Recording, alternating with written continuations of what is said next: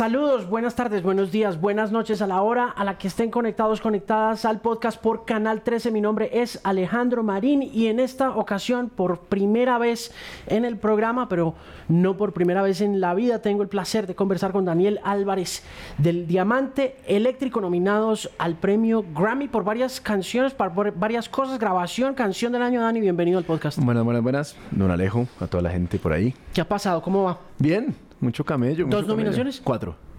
¿What? ¿Cómo así que cuatro? Cuatro, cuatro. Canción pop rock, álbum pop rock, eh, grabación del año y canción del año. Qué montón. Sí. ¿Pero cuántos se han ganado ya? Tres. Ok. cuatro nominaciones, tres Grammys de la primera tanda y ahora más cuatro nominaciones, o sea, ocho en total. ¿Cuántos se ganaron los, los anteriores? Mejor álbum rock en 2015 por el B y mejor álbum rock en 2017 por La Gran Oscilación y mejor canción rock por Dejarla Rodar. Ok. ¿Se siente distinto esta vez? Se siente distinto. Primero, yo juré que, no, que, eran cosas que no podían volver a pasar. Como que yo, yo he sido muy cobarde siempre con, con, con la ambición en mi carrera. Y entonces cada vez que pasaba, en 2015 dije, that's it, última vez en la vida que voy a ver esto. 2017 dije, ahora sí que that's it, nunca jamás me voy a volver a acercar a esto y ahora vuelven las, las nominaciones.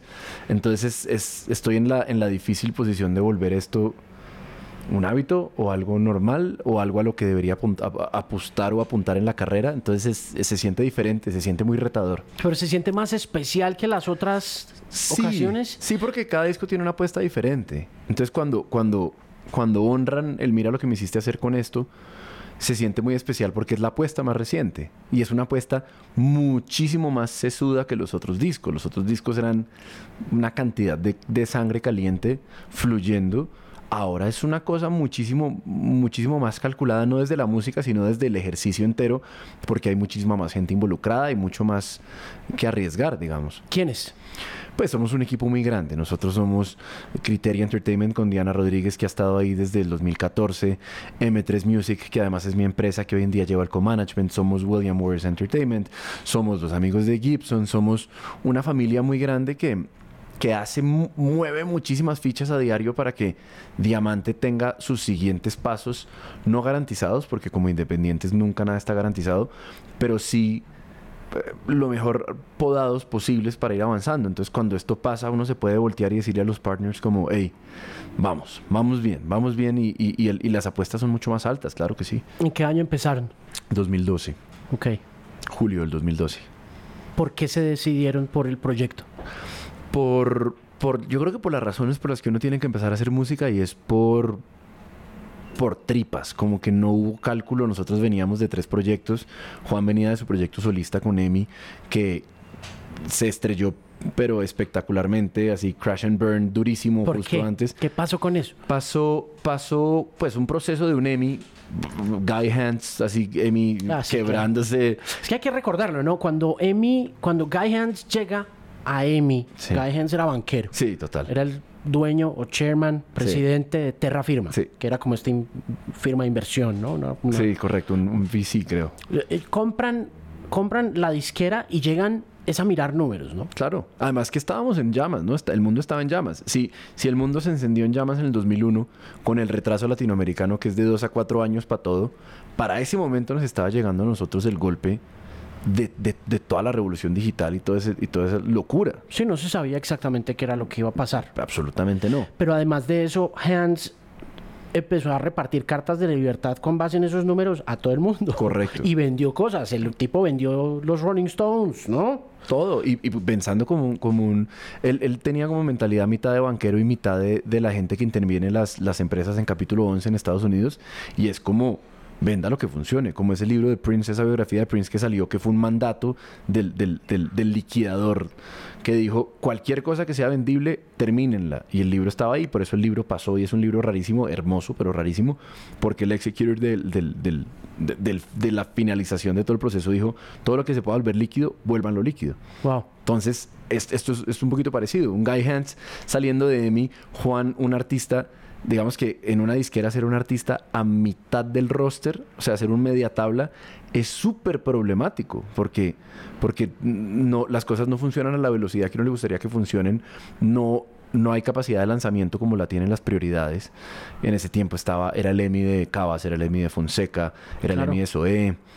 Entonces, Juan estaba ahí en la mitad, entonces tuvo un proceso disquero muchísimas conversaciones radiales, usted lo sabe porque... Sí, claro, yo estuve ahí en esa primera recta de promoción de, de, Galeano. Con el peregrino. Y, y, qué harter hablar behind this back aquí, que el hombre no está, pero saludos para él porque está en México, pero, pero no solamente fue, le pregunto, porque no solamente fue difícil desde la perspectiva discográfica, sino que es que radialmente convencer en esa época a los duros era muy, muy, difícil. Incluso con Lu Goldam ahí en Peregrino, ¿no? Total. Acompañando ese proceso y con canciones buenísimas y videos chéveres. Y un en vivo impecable y una persona clara, una marca digamos que dentro del tropipop, que era lo que estaba pasando en esa época, Juan cortaba como un cuchillo por la mitad porque era único. Y era fenomenal. Exacto. Yo, yo lo recuerdo mucho porque cuando estábamos arrancando el proceso de X, Galeano pasó por ahí y recuerdo que hicimos show de él en la puerta grande, abriendo para Eliza Dulero. Claro que sí, señor. Que venía Me acuerdo con, perfecto. que venía con un, con un, con un shampoo. ¿What? En serio, es que era muy curioso porque Emi como que se colinchaba ahí. Ajá. Se montaba. Claro, claro, claro, claro. Pero ella estaba haciendo era una gira de medios que le había pagado un shampoo. Este, y ahí cayó. Es que esa es la historia de Galeano. Galeano siempre ha estado, ha estado en todos los lugares que ha tenido que estar en su carrera. Para el, para, para el ejemplo, pues eso, ¿no? Entonces, pasa, nos pasaba una cosa muy rara en esa época, Alejo, y era que yo no creo que a nosotros nos correspondiera tener conversaciones de radio, porque cuando uno tiene una banda y hace rock como hacía Galeano o como hacía Madame Complot o como hacía Andy con The Mills o con demás, uno, uno que tiene que estar llamando al, al, programador de radio, uno tiene que estar en la calle tocando. Claro. Y después vienen las conversaciones. Pero se acuerda yo mostrándole a usted De, Madame Complot y, Reina del Drama y usted diciéndome que nos estábamos equivocando con Reina del Drama, hablando en Atlantis. Ahí en Atlantis abajo en...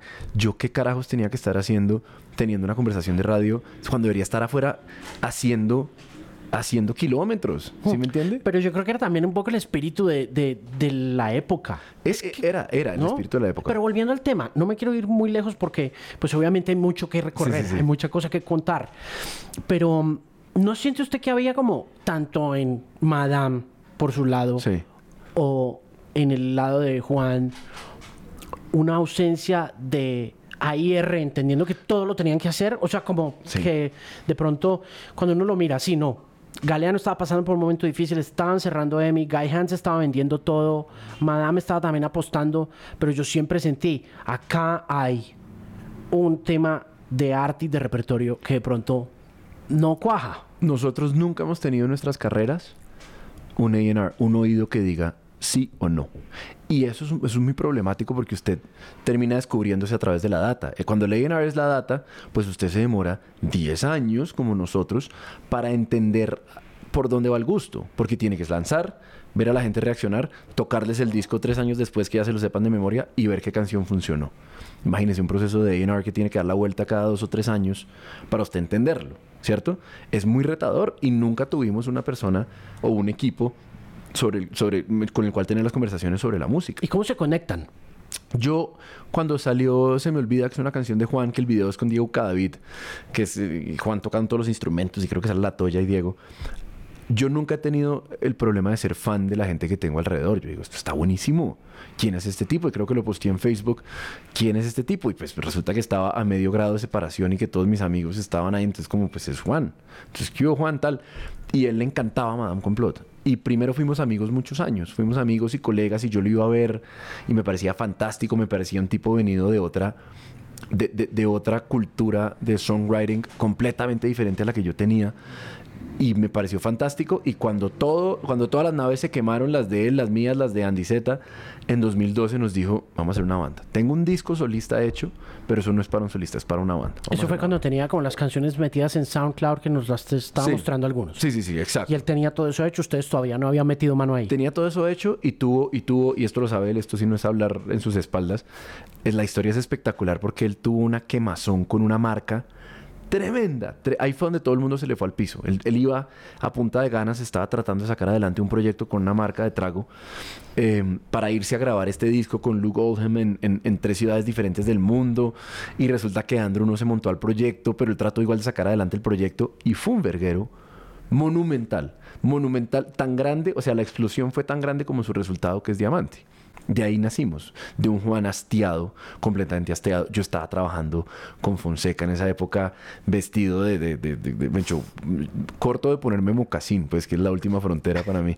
Pero estaba vestido todo el rollo y lo empezamos, para volver a su pregunta hace 10 minutos, la empezamos por rabia, por frustración. Fue una banda que nació por porque estábamos cansados de, de- de calcular, de planear, de yo tener conversaciones de ocho horas con Madame Complot sobre el sencillo y reina el drama y voy a hablar con Alejandro y también Galeano yendo a, hablar con usted y con Villalobos y con todo el rollo y como que eso súper desgasta y creo que también estábamos confundidos como industria en qué le correspondía al, al, al, al- up and coming artist hacer. ¿No? Y estaba muy temprano todo. Muy temprano. Estaba muy, temprano. Yo Muy siento temprano. que de todas maneras el camino recorrido ha sido importante en el sentido de que han ayudado a construir ese indie y profesionalizarlo mucho más, porque es que Total. siempre ha sido todo como muy a tientas. Cuando se hace todo tan do it yourself y como lo mencionaba usted, ¿no? Que hay que hablar con este, que usted sentía que de pronto yo sí siento como que ese trabajo se hizo muy conscientemente a pesar de que sí tuvieran que estar como concentrados en el toque y todas esas Claro. vueltas, pero creo que sin, sin ese ejercicio de relacionamiento, de conexión, de ir mirando qué va a pasar con la música, yo creo que los indies no estarían No. contando el cuento ni tendrían las cuatro nominaciones. No, y, y definitivamente hay como una...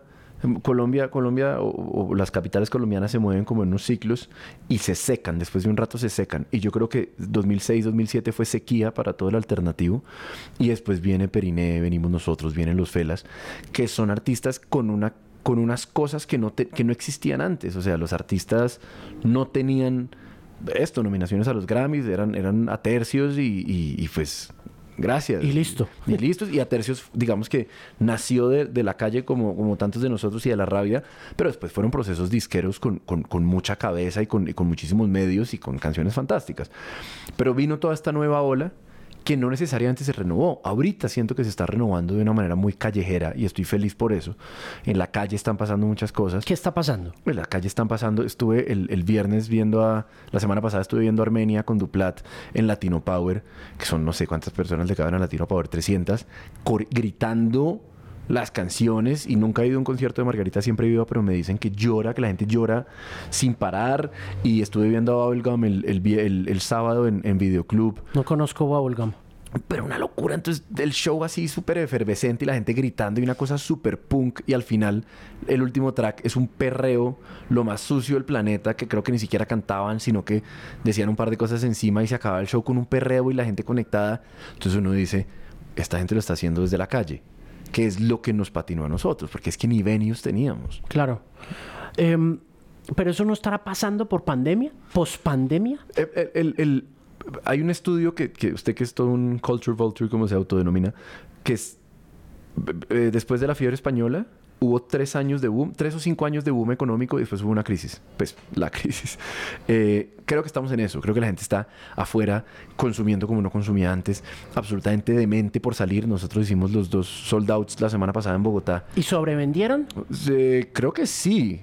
Pues no sé si me van a meter a la cárcel, No pero creo. no creo, no creo. No, no, lo decimos eh, sobrevender en el sentido de que pues se ha autorizado como un 60%. y- Esto tenía un. Esto es un gastrobar que hay una cantidad. Ah, bueno, y esto además es un piloto. El sitio donde lo hicimos es un piloto de, de- de la alcaldía. No sé, pero en este momento de nuestras vidas es. Toma, tómalo, tómalo como venga y arriesgate, porque es que arriesgamos nosotros, arriesga la gente que vaya, arriesga todo. Pero Alejo, tenemos que, tenemos que movernos. Claro. O sea, tenemos que salir. Entonces, hacer esos ejercicios y verlos pasando y ver a la gente reaccionando, sí tiene una dosis de euforia. Mm, ¿Qué, Sí qué sintió en estos toques que acaban de pasar con respecto a esa hipótesis frente a la salida y el regreso a la normalidad para toques, para artistas, para toda la gente que está involucrada y por supuesto para el público en particular con relación a lo que ha sucedido en los ocho años previos? Mira, Alejo, yo creo que celebré ese día al, al punto de las lágrimas una cosa y es que como industria y como banda y como recuperemos el valor del ticket vendido en los procesos artísticos. Qué bueno Digamos eso. que nosotros, noso- nosotros hemos tenido una cosa que yo he llamado como una, una hipertrofia eh, marcaria, es decir, nos ponemos bien musculosos en algunas esquinas de la marca, como unos Grammys, como un Coachella, como un Billy Gibbons, como todas las cosas que le ha pasado a Diamante, pero sin ticket no somos nada.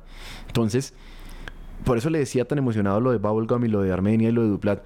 Sentí la celebración de eso, del momento donde la gente va y se mueve a comprar un ticket. Sin eso no hay nada. Lo hablaba con Sergio Pavón, que ha sido muy chistoso porque Páramo y nosotros hemos trabajado de, de espaldas toda la vida porque es como, oye, no estás viendo. Y Páramo nunca se volteaba hasta que vio el ticket. Y el ticket, Alejo, es lo que mueve este mundo. Oiga, Pavón es uno de los duros de Páramo que Sí. son los que organizan Picnic, ¿no? Estéreo Picnic, el festival Estéreo Picnic y son quizá la firma de conciertos más importante del país Sí, en estos momentos, ¿no? Junto pues a Move y a Ocesa son como sí. los tres jugadores grandes. ¿Por qué no les prestaban tanta atención antes? Yo le decía a Filip esto, yo le decía a Filip la semana pasada en Barranquilla, yo le decía, usted siempre le hizo el feo al diamante. Sí, claro, y yo lo sé. Es que mi historia, o sea, yo fui patito feo siete años y lo sé. Yo cerré Twitter porque me aburrí de leer pendejadas. Y hoy volví, pero solo leo ciclismo y ya. Ok. Porque, porque no, me, no me la voy bien con eso, porque nunca entendí por qué caía tan mal. Eso es, el hating eso es, es- es otra crítica, es otra cosa. Pero, ¿por qué Páramo nunca se volvió a mirar? Pues usted cree, venga, le pregunto o sea, sobre ese tema de hating. Sí, sí, sí. Perdón, lo interrumpo. ¿Usted cree que el hating en redes particularmente eh, era envidia o es envidia? Mucha, mucha, muchísima. Pero Porque yo recuerdo mucho que empezó fue cuando em- abrieron Foo Fighters. Sí. Que yo estuve ahí metido en esa, en esa, en ese proceso de conocimiento de Claro. OCESA y todo ese rollo. Y cuando empecé a ver, yo decía, pero pues, ¿cuál es la razón? Es envidia. Y le voy a decir por qué sé que es envidia. Porque yo la he sentido. Es que, a ver, somos humanos. Usted, usted es una de las grandes personas de la comunicación de este país y del trendsetting. Si mañana pasa un pelado y nos pasa por el lado con un podcast que es número uno en Latinoamérica y con todo el rollo, o vienen pronto y tenemos la conversación aquí primero, o nos van a dar cosas, huevón, nos, nos, nos da, nos da, eso es humano, Alejo. Y yo, y yo sé por qué lo desperté como diamante. ¿Qué pasó? ¿Qué, por- Pues que me salió un Foo Fighters y me salió un Rolling Stone y me salió un Grammy. Es que, uf, es que Pero si usted me preguntara, ay, ay, ese fue un gran aprendizaje en mi vida porque mi yo original habría dicho, devuelva todo eso que yo no quiero estar mal con nadie. Pero usted devuelve un Foo Fighters, usted devuelve un Rolling Stone, usted devuelve unos Grammys, usted devuelve procesos internacionales como los que hemos tenido, cosas tan absurdas que hemos hecho. Macy's Thanksgiving Day Parade, que no- ni los gringos lo han hecho, Prince Royce, Juanes y nosotros, creo que latinos, o lo hasta dos años era así yo no puedo devolver eso. Entonces ahí fue donde me, me- m- ahí zarpamos. Yo le decía a Galeano siempre, zarpamos y nos quedamos sin orilla. No hay dónde arrimar por víveres porque donde estábamos ya no nos quieren y estamos tratando de picar allí. Estamos plata- eh, apátridas durante muchos años hasta que vinimos a vender tickets a Bogotá como los hemos vendido este año. Pero claro que es envidia. Y volvamos a Pavón y a Páramo. ¿Qué pasó? Pues que nosotros, mientras todo esto estaba pasando, primero, entiendo que el producto fuera sospechoso. De decir, como estos huevones, porque están haciendo estas cosas si no están vendiendo tickets? Si no me mueven tickets en Bogotá. Bogotá es muy difícil. Para nosotros Bogotá ha sido muy difícil todo el tiempo. Y eso no, eso no se lo niego a nadie porque si algo le puedo aportar yo a la gente que está haciendo estos procesos allá afuera es que vean la parte real. A mí me gusta contar las historias reales. Es muy difícil vender tickets en Bogotá y nos costó muchísimo tiempo. Uno pensaría que no. No, Bogotá es muy difícil. Y más con... ¿Por qué? Nos pasó Foo Fighters, nos pasó Rolling Stone, nos pasó Grammy. Y empezó un, un, un run run, como dicen en, en- en Colombia, de que éramos como raros. Ah, tipos son como hartos. Entonces te entraba a la sala de un, de un apartamento y como diamante ah, manes, y empezó una renegadera que yo no iba a curar, porque yo no me iba a poder ir persona por persona a curar, pero nos costó mucho, mucho. Se volvió un producto de nicho, se volvió un producto que no, que, ah, usted no lo acompañan a ver al diamante. O sea, ahí voy a ir al diamante. Rosqueros que se compraron todo, todas las pendejadas que dijeron de nosotros. Ahorita, después de haber pagado derecho de piso, de pasar tanto tiempo, de, dígame, rosquearon el primer Grammy, pero en el segundo y en el tercero, y después voy y toco con Billy Gibbons, y después toco con Alison Mozart, y digo, entonces es la rosca más grande, entonces soy, soy eh, Trump. Pues tengo los mejores amigos del planeta para poder sacar adelante toda esta cantidad de tonterías, porque. Entonces, cuando todo eso se empezó a vencer, la gente dijo, ah, me aburrí darle duro al diamante porque pasa eso, que se aburren y empiezan a mirar para otros lados, no sé a dónde a montarla, pero además llega el mira lo que me hiciste hacer. Primero el buitres y después mira lo que me hiciste hacer. Y la gente vuelve, y entonces vuelven a las mismas salas donde hace dos años éramos caspas y ponen rotos, ponen oro, ponen suéltame Bogotá. Y la música es para usarla, lejos. La música no es para hablar sobre ella, ni la música es para usarla. Y la gente empezó a usar la música. Y yo veo los cambios, porque yo veo el playlisting en- en las plataformas y veo dónde está usando la gente nuestra música. Y están metidos usándola. Y ahí es donde todo cambia. ¿En dónde? ¿En qué momento pasa eso? ¿En qué momento de nuestra carrera? Empiezan a usar la música. En buitres. En buitres. En rotos, en oro. ¿Qué hacen distinto? Más allá del repertorio, Eh, todavía Cuando, cuando nosotros fuimos a Coachella, fuimos con el show rock and roll. lo recuerdo. Y era solos y solos y más solos. Y a mí nunca me pareció meritorio que una parte tan importante del show fuera ver al guitarrista. Cuando usted va a ver al guitarrista, Alejo, las canciones no están tan buenas. ¿Sí me entiende? Entonces la gente iba a ver al guitarrista y yo decía como, no, nuestras canciones están muy chimba para que la gente venga a verlo solo. Obviamente vienen a ver a Juan y todo el rollo, digamos que no es, no es únicamente eso.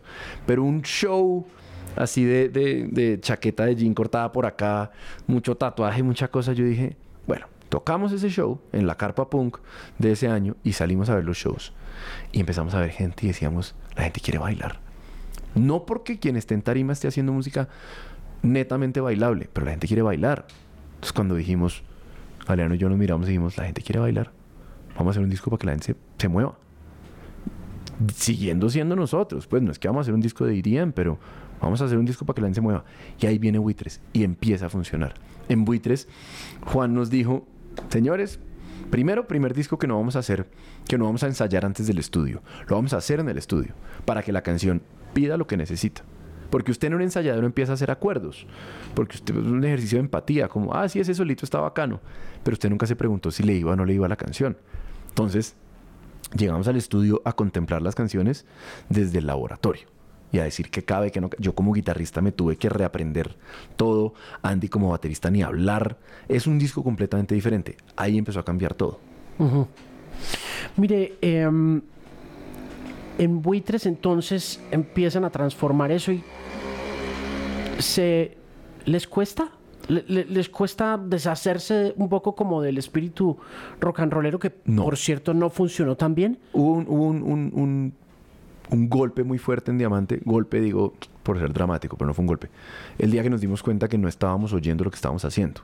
No a Diamante, sino aquellas influencias que nos hacían sonar de una forma, no era lo que estábamos oyendo todo el día. Usted pone una playlist mía, una playlist de Galeano. Usted pone una playlist mía y es folk llorón durante 70 horas porque yo no hago sino oír folk y americana y New Soul y Bill Withers y cuantas cosas que no son propiamente ACDC, ni Led Zeppelin, ni los Black Keys. Entonces cuando nos dimos cuenta que había una disociación tan grande entre lo que oíamos y lo que hacíamos, ahí fue un clic.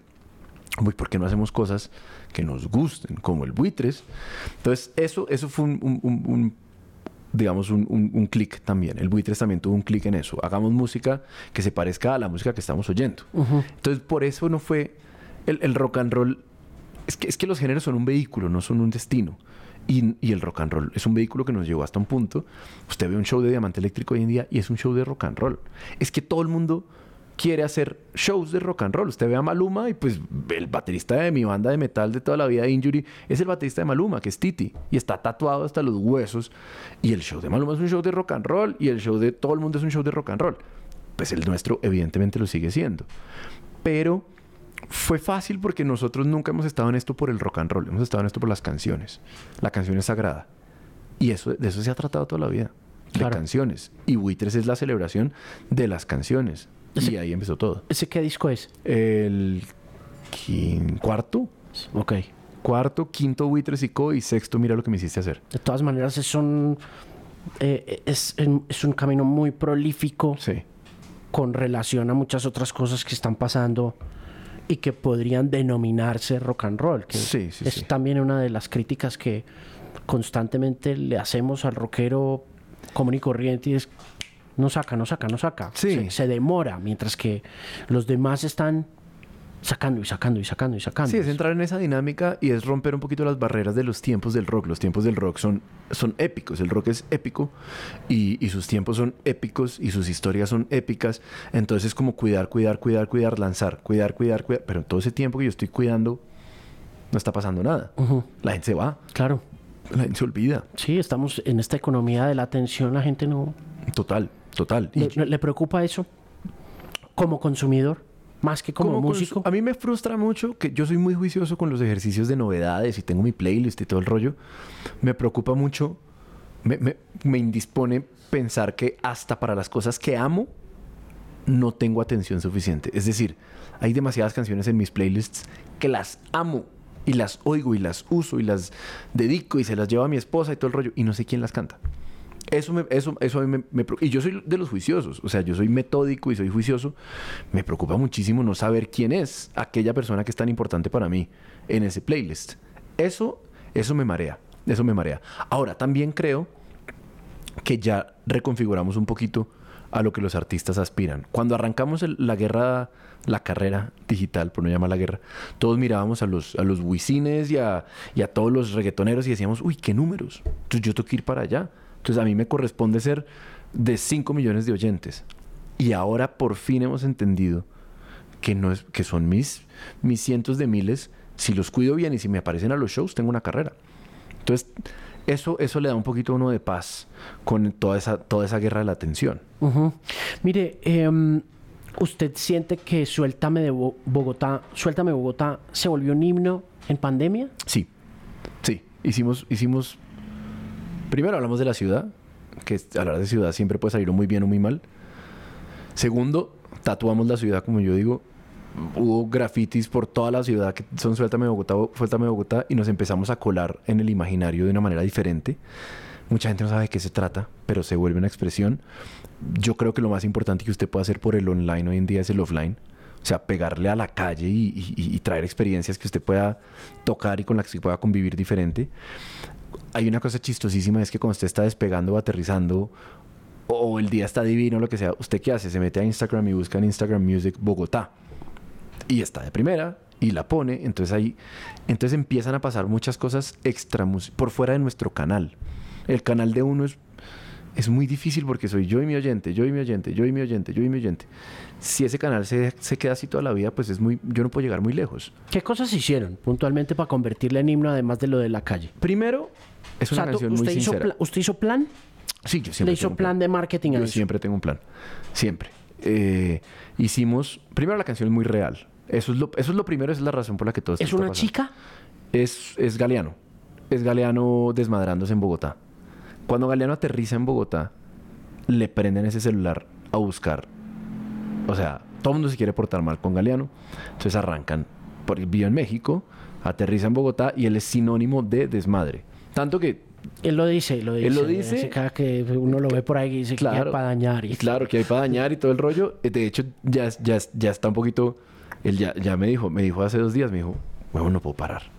O sea, ya ni siquiera es que escoja, es que ya no puedo parar. Esta- este- esto se volvió un, un ritual cuando llegó a Bogotá. Entonces, esa es la historia de Galeano cuando viene a Bogotá. Todo es, digamos, que más allá de que sea cierto y que yo le pueda decir qué pasó, en cuándo y dónde, es Claro. exactamente eso. Es, es esa Bogotá, y usted la conoce muy bien, que estamos aquí a las 3 y 29 de la tarde.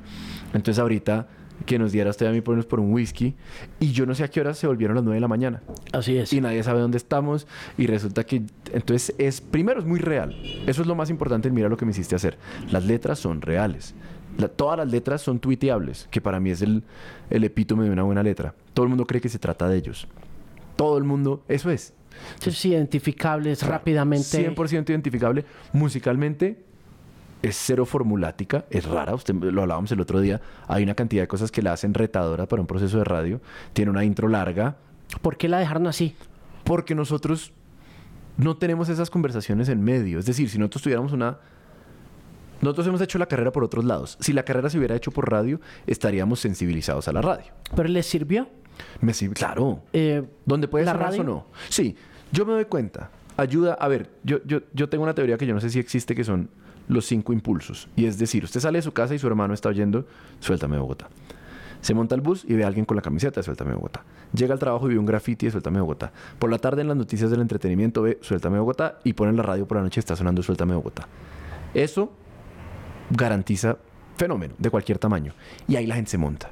¿Cierto? Entonces, claro que nos sirve, porque la radio es uno de esos momentos donde la gente se monta al carro y la está sonando. Claro. Y la está oyendo. Me súper sirve, porque estas carreras se ponen muy solitarias y muy sospechosas cuando usted es el único embajador de su cuento.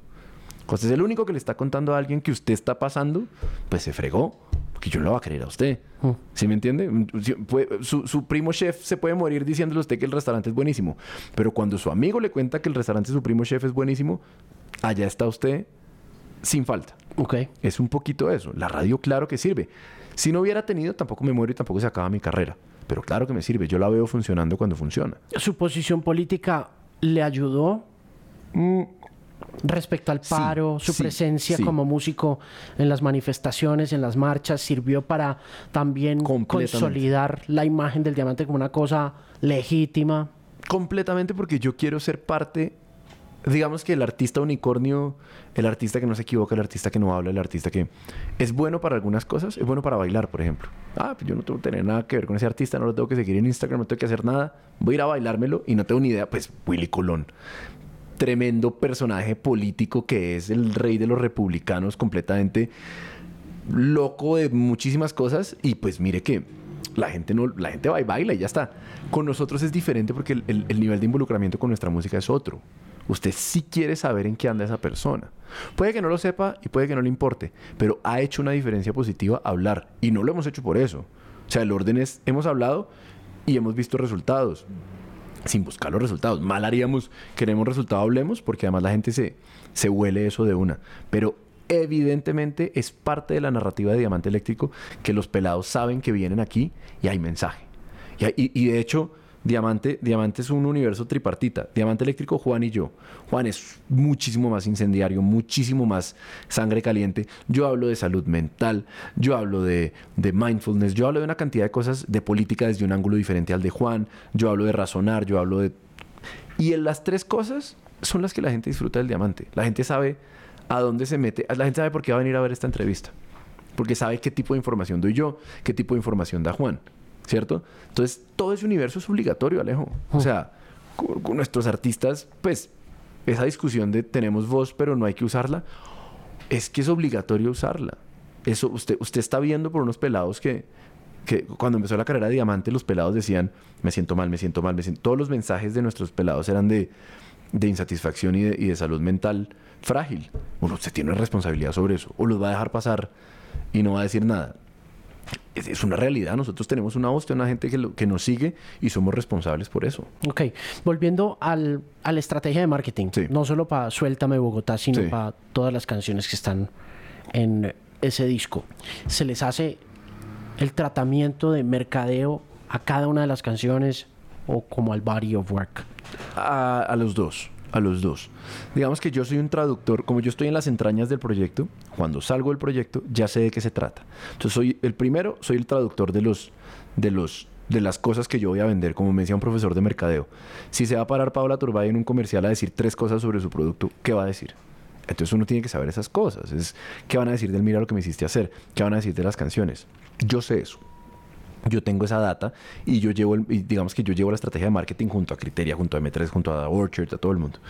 Entonces, el, el producto como un todo tiene una estrategia, sabemos a dónde queremos ir. Yo tengo estrategia año a año con Diamante de qué debe pasar este año. Este año debía pasar una nominación en categorías principales y una en pop rock, por lo menos. sea, Entonces, esto es parte de un plan. Claro, ok. Pero cuando bajo las canciones a cada proceso, nosotros no tenemos presupuestos para quemar al mundo cada vez que sale una canción.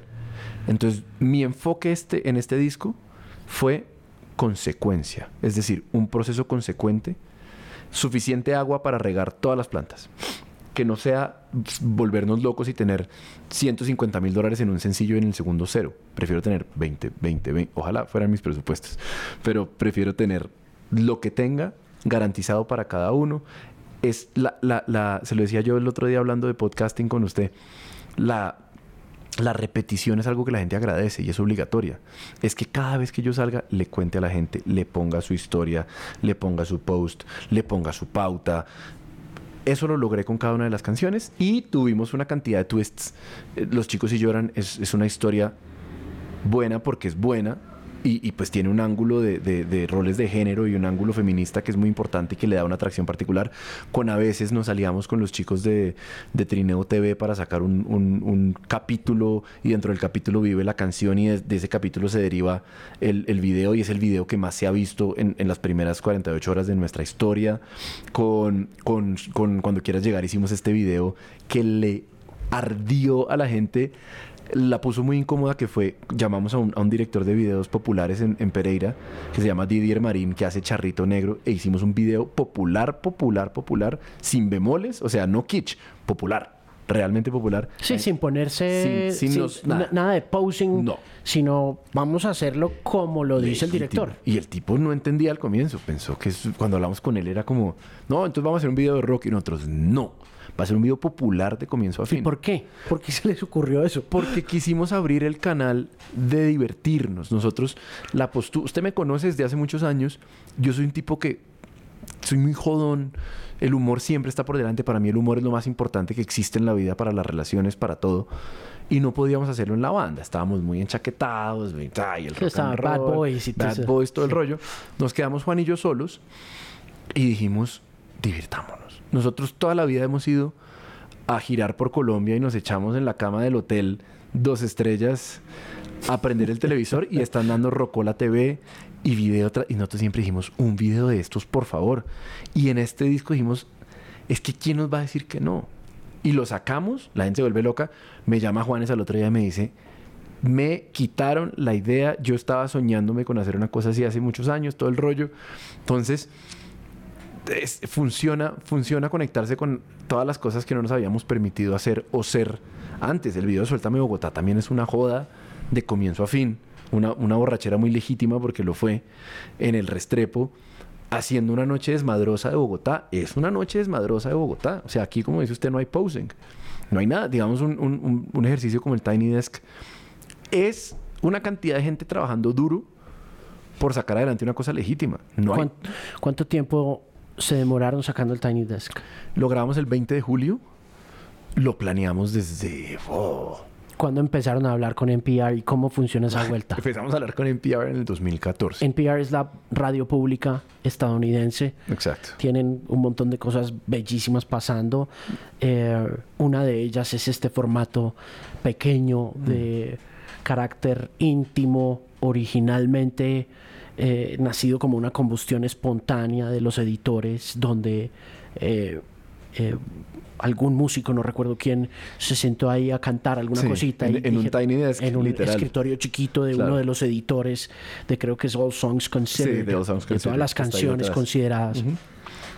Y se volvió este unplugged de los millennials, Sí. ¿no? Es Sí, como total. El, es como el formato unplugged de, esta nueva generación. hay un estudio que muestra, compara la repercusión en, en varias variables de artistas que hacen late night, que era originalmente Jimmy Fallon y todo esto. Claro, Letterman. y- Letterman, que era originalmente aquel formato que rompía artistas, hacía, o sea, hacía carreras. Entonces compara, en ese estudio se compara la repercusión de hacer late night versus la, la repercusión de hacer NPR en varias variables. NPR es mucho más poderoso hoy en día que hacer un late night.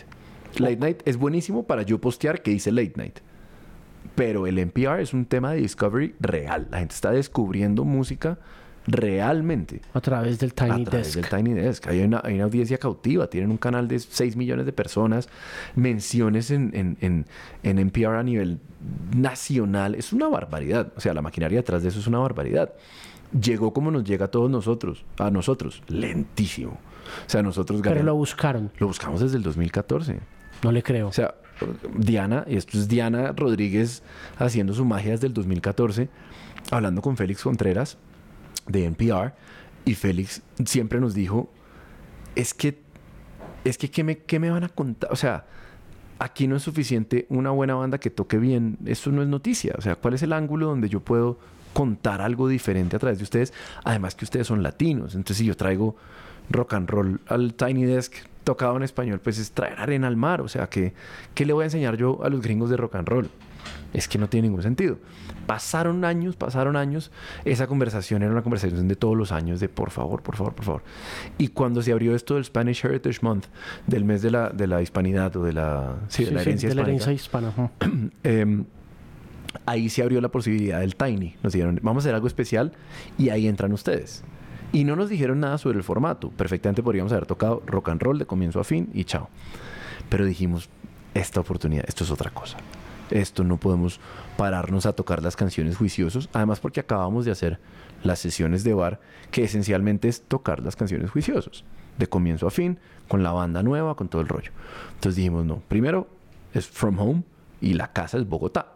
Vamos a hacerlo desde Bogotá. Primer Tiny Desk que he hecho en Bogotá en la historia. Increíble. Segundo, vamos a llamar a Mario Galeano, del Frente Cumbiero.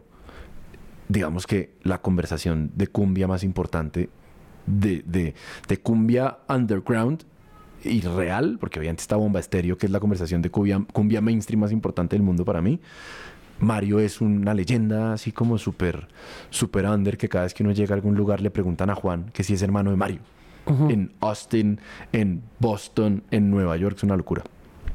Entonces montamos todo eso y dijimos, vamos a usar esta vitrina para decir algo particular. Porque de, juiciosos no vamos a ganar. Nosotros entendimos muy temprano en esta carrera que de juiciosos no íbamos a ganar. Por juiciosos no dan puntos. Por hacer las cosas bien, eso es un... Eso es el punto cero para empezar a competir en esta industria. Entonces, Mario Galeano protesta, le metimos protesta, le metimos toda la iconografía de la protesta con artistas fantásticos como Ela Rincón, como Tavo Garabato, como J. de Juan. Y realmente lo que estaba pasando en la calle. O sea, yo le decía a Juan, por favor que no vaya a aparecer el paro, el musical. Así que no va a aparecer Broadway así de todo medio postizo. y logramos una cosa legítima que también calma un poquito la conversación de, ah, estos manes son buenos y ya está, ya me mamé. Me- no, no, no tengo más de dónde sacar la conversación de que el diamante no es suficiente o son rosqueros o son... Ya está. Mm. Es, es- este año ha sido la conquista y, y el año pasado también. Ay, ya, háganle. Ya, carta, carta como, como en la Fórmula 1, bandera no sé cuál para que uno pueda andar, hágale. Creo que está dentro de los tres Tiny Desks más importantes del año, ¿no? Usted pone a Tangana ahí, Yo usted pongo pone a al Tangana, diamante, obviamente. de- puede poner fácilmente al diamante de segundo. Sí, pongo a Silvana, Silvana Estrada, lo de Silvana está... Mm, Ni idea. Tengo ni idea. Al, al- eh, al centro de lo que se trata el ¿O qué Tiny. es? Silvana Estrada es una artista mexicana brutal y es Ah. ella en su casa, en el estudio de sus papás, donde ellos han hecho instrumentos toda la vida en Veracruz, me parece. Y es From Home, es una persona sacándose las tripas al frente de la cámara, que de eso se trata. Pues usted no la está manejando, sí. No, no, no. No, no, no. Sí, sí, sí. Sí, eso es legítima, es legítima, es legítima. Pero, pero digamos, históricamente, ¿de qué se trata el Tiny Desk de Mac Miller? Uno de los más grandes del mundo. De vulnerabilidad. El tipo tiene las tripas puestas sobre la mesa. Sí, no es un, una cosa no es un tipo superpuesto y superhecho. El tipo se nota que la pasa mal, el tipo se nota. Y es esa vulnerabilidad. No, y también los músicos, ¿no? La gente que es está con él, Thundercat. Thundercat. Es que Sí, total. Heavy. Pero de este año, sí, sí es uno de los más importantes. Mi opinión sesgada hasta el tope. sí, pues, pero pero, Pero- se la digo, pero se Sí, la, sí, pero- se pero la reafirmo la yo, puso, porque se la la come- puso. porque yo sí digo, hombre, de estas cosas que pasaron en términos de la internacionalización de la música latinoamericana, iberoamericana, en español, pues están el diamante y están en el pucho con, con el Tiny Desk que le quedó precioso, ¿no? Sí, Que- que- sí, sí. Ese, ese, ese Tiny Desk de, de Tangana es, es... ¿Le gustó el madrileño? Me encanta. A mí me encanta. E- Es difícil cuando, cuando el hype cuando el hype como que contamina las cosas. Yo me acuerdo el día de, de- que salió el Tiny de Zetangana. A mí me entró la notificación 6 a.m. Lo puse en el cuarto con mi esposa. Inmediatamente lo vi, tuiteé algo por, las, la onda de antes de que el hype pegue. Quiero decir, quiero decirme a mí y quiero decir que esto está muy bueno. Porque después pega el hype y resulta que a las 11 de la mañana ya de pronto la conversación se deformó. Porque ya todo el mundo está hablando. Entonces el hype pega para lugares muy, muy difíciles, ¿cierto? Digamos Sí, que... él da bandazos Sí, que da- uno no sabe bandazos. qué le va a pasar a uno y con qué moretón va a amanecer. Y, y no de sabe él. para dónde va una conversación. A mí me impresiona que yo digo algo en novedades viernes y digo, esto es fantástico. Ahora vamos a ver qué hace la gente con esto. Y a las 11 de la mañana, eso es espantoso. Y yo digo, como, pucha, ¿cómo funciona la opinión? Es, es- es- una cosa compleja la opinión, es una marea muy alta. Entonces, lo de Tangana fue, de hecho ellos lo dicen, o sea, cuando hablan con uno dicen como, esta exploración parte por lo latino, o sea, salir a hacer supuestamente una de las directrices del Tiny Desk es que el micrófono no le puede tapar a usted la cara. Por eso tienen el, micrófono de boom aquí sin el sin el sin el gato ese que le ponen encima y el y no está tapando la cara. Era una de las cosas especiales del Tiny Desk. Hoy en día ya es micrófono en cara. Todo eso lo cambió la industria latina. Cantidad de cosas, ¿no? Imagínese. No, le quería preguntar por el Tiny y por el impacto de videos musicales en la carrera frente pues, a lo que pasa hoy en día. ¿Qué tan importante sigue siendo el video musical? Es en una industria con mañas tan viejas como la nuestra, nosotros a veces nos portamos como si estuviéramos en el 95, sigue siendo muy importante. ¿Por qué? Eh, ¿Por views?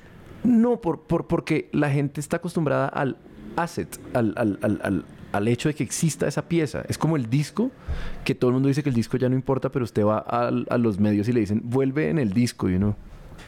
¿Cómo así? Sí, vuelve cuando saques el disco, por, por vicio. Somos muy viciosos en esta industria en cuanto a viejas formas, y el video es una de ellas. Es completamente una de ellas. Nosotros tenemos 22, 23 videos en nuestra carrera y han hecho una diferencia marginal, pero diferencia al ¿Por fin. qué? ¿Por qué marginal? Pues porque cada video no hace, no hace bumps en consumo. No es que yo saque el video y ¡pum! se explota. No, no, no ha nacido el video que yo saque. Y a- bueno, el de, el de a veces fue un poquito así, pero porque traía la comunidad de Trineo TV. Pero eh, eh, no, hace, no, hace, no hace golpes de consumo fuertes. No es como que el video sea esa herramienta que cambia la dirección de una canción. Pero si suma uno y otro suma uno aquí, el otro suma uno acá y el otro. Y cuando voy y miro 22, creo que son más videos, digo, "Ah, ahora sí sume. Sume ganancia marginal con ganancia marginal con ganancia marginal y ha hecho una diferencia en la carrera. Ejemplo, una tontería. Usted va a un bar de, de rock and roll y ponen diamante todo el día porque tienen 22 videos para poner. Chévere. Es una pendejada. de- ahí no se mueve el mundo, pero es marginal. Eso es marginal. En eh, los números del disco nuevo, Sí. em, ¿ve ampliación de público? Sí. Sí. El, el- O sea, el- ya no está siendo tan bogotanos, se amplía. ¿sí? Pues pasa una cosa, se reconquista Bogotá, un Bogotá que podemos usar, porque es que el problema de los números de consumo es que usted no puede usar a esa gente, usted no tiene acceso a ellos, usted no puede hablar con ellos, es una gente que está ahí. Entonces mal haría usted montarse en un avión porque lo oyen 4.000 personas en Chile, porque no están ahí, usted aterriza y no encuentra 4.000 personas. Entonces fue la conquista de un Bogotá tangible. La semana pasada que hicimos los shows del Meet and Greet, 100 personas del Meet and Greet, 92 era gente que iba a ver al diamante por primera vez, pagando 100 mil pesos la boleta por, por ir a saludarnos en el meet and greet antes del show. Entonces, sí hay, un, sí hay un cambio. Primero, es el disco más consumido de lejos de, nuestra, de nuestro catálogo, de lejísimos. Segundo, es gente nueva, muchísima gente nueva. Y tercero, es gente que compra merch y que compra tickets. ¿Es más joven? Es más joven, es más joven. Es más joven y, y es más consumidor. Oiga, ¿qué aprendió? No quiero que se acabe la entrevista sin preguntarle, porque es que han hecho tantas cosas que me parecen importantes informar a las regiones también, a los músicos, a las músicas que están creciendo. Todas esas cosas, porque no es solamente el Macy's Day Parade, no es solamente abrirle a los Rolling Stones, no es solamente abrirle a, a- a los Foo Fighters, sino las dificultades que ha implicado y el reto que ha sido también para el diamante embarcarse en este proceso de lo que se hace desde la esquina propia, desde la filosofía do it yourself, hazlo tú mismo, y lo que ha aprendido, por ejemplo, de un proceso como el del crowdfunding Sí. de hace unos años. ¿Qué Sí. aprendió en ese proceso? Porque usted fue de los primeros con Juan de poner este disco y cómprelo como usted, ¿no? Porque eso, digamos, Radiohead estaba haciendo esa, hizo esa vuelta, Claro. ¿no? Eh, Pero acá no había, yo- fueron de los primeros que hicieron esa vueltica. Sí. ¿Qué aprendió? Yo aprendí que los números pequeños funcionan, es decir, no es un proceso muy sexy, fue, fue, fue por 5 mil dólares que lo juntamos entre poca gente. Entonces uno después va y se, se, mira en el esquema más grande de las cosas y dice, ay, qué poquita gente, qué poquita plata. Pero resulta que nuestras carreras están hechos de números pequeños en números pequeños. Estos 5 mil por aquí, gente real con la que quedó con los datos. Juan, el otro día un, pelado nos paró en la calle y nos dijo, Juan, mire esto, y nos abrió una foto de Juan llevándole el disco a su casa en 2014. La gente no se olvida. Eso, eso, entonces, el poder de lo pequeño, el poder de sumar cosas pequeñas. Eso está súper desestimado en Colombia. Hemos crecido a punta de Rock al Parque y de Picnic. Entonces las bandas creen que su carrera es para tocar en el Picnic o es para tocar en Rock al Parque. Pero aquí atrás va, va y toque en Primitivo y meta 86 personas. Hágale un soldado de 86 personas a Primitivo y cuéntelo.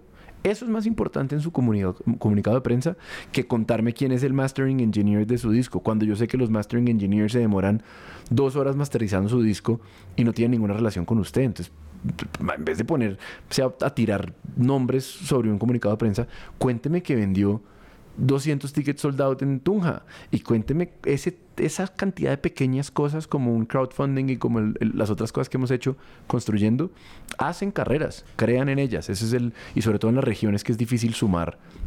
Yo me demoro mucho llegar a un picnic desde Bucaramanga hasta Bogotá. Pero ¿qué puedo hacer en Bucaramanga? ¿Y qué puedo contar que estoy haciendo en Bucaramanga? Confiar en las cosas pequeñas es, es lo que yo aprendí con todo esto. Óigame, para cerrar, Balvin, residente, Grammys?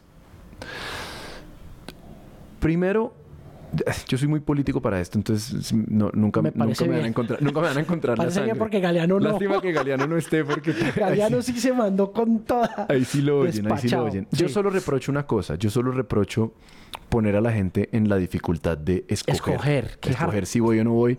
Yo he estado en los Grammys yo sé lo que significan los Grammys para la gente. Yo he ganado Grammys. Yo veo a la gente desmoronarse, veo las conversaciones cuando no ganan o, ser más grandes que la vida misma cuando ganan. Entonces no es justo que un líder como lo es Balvin le diga a la gente si debe ir o no ir. Ahora, Alejo, también me parece que somos presos de una conversación que está, que está favoreciendo una cantidad de gente menos, a todo el mundo menos al que está teniendo la conversación. Y que yo creo que mm, le importa poco al público en general. total. Salvo que, pues en este caso puntual, eh, de pronto la gente va a ver los Grammy a ver qué pasa. Sí, exacto, exacto. Como, como, ceremonia de televisión quizá haya servido Total. para rating, ¿no? A mí, yo solo espero, por ejemplo, que de una conversación de esas la gente se hastíe y diga, ah, vamos a votar a Diamante.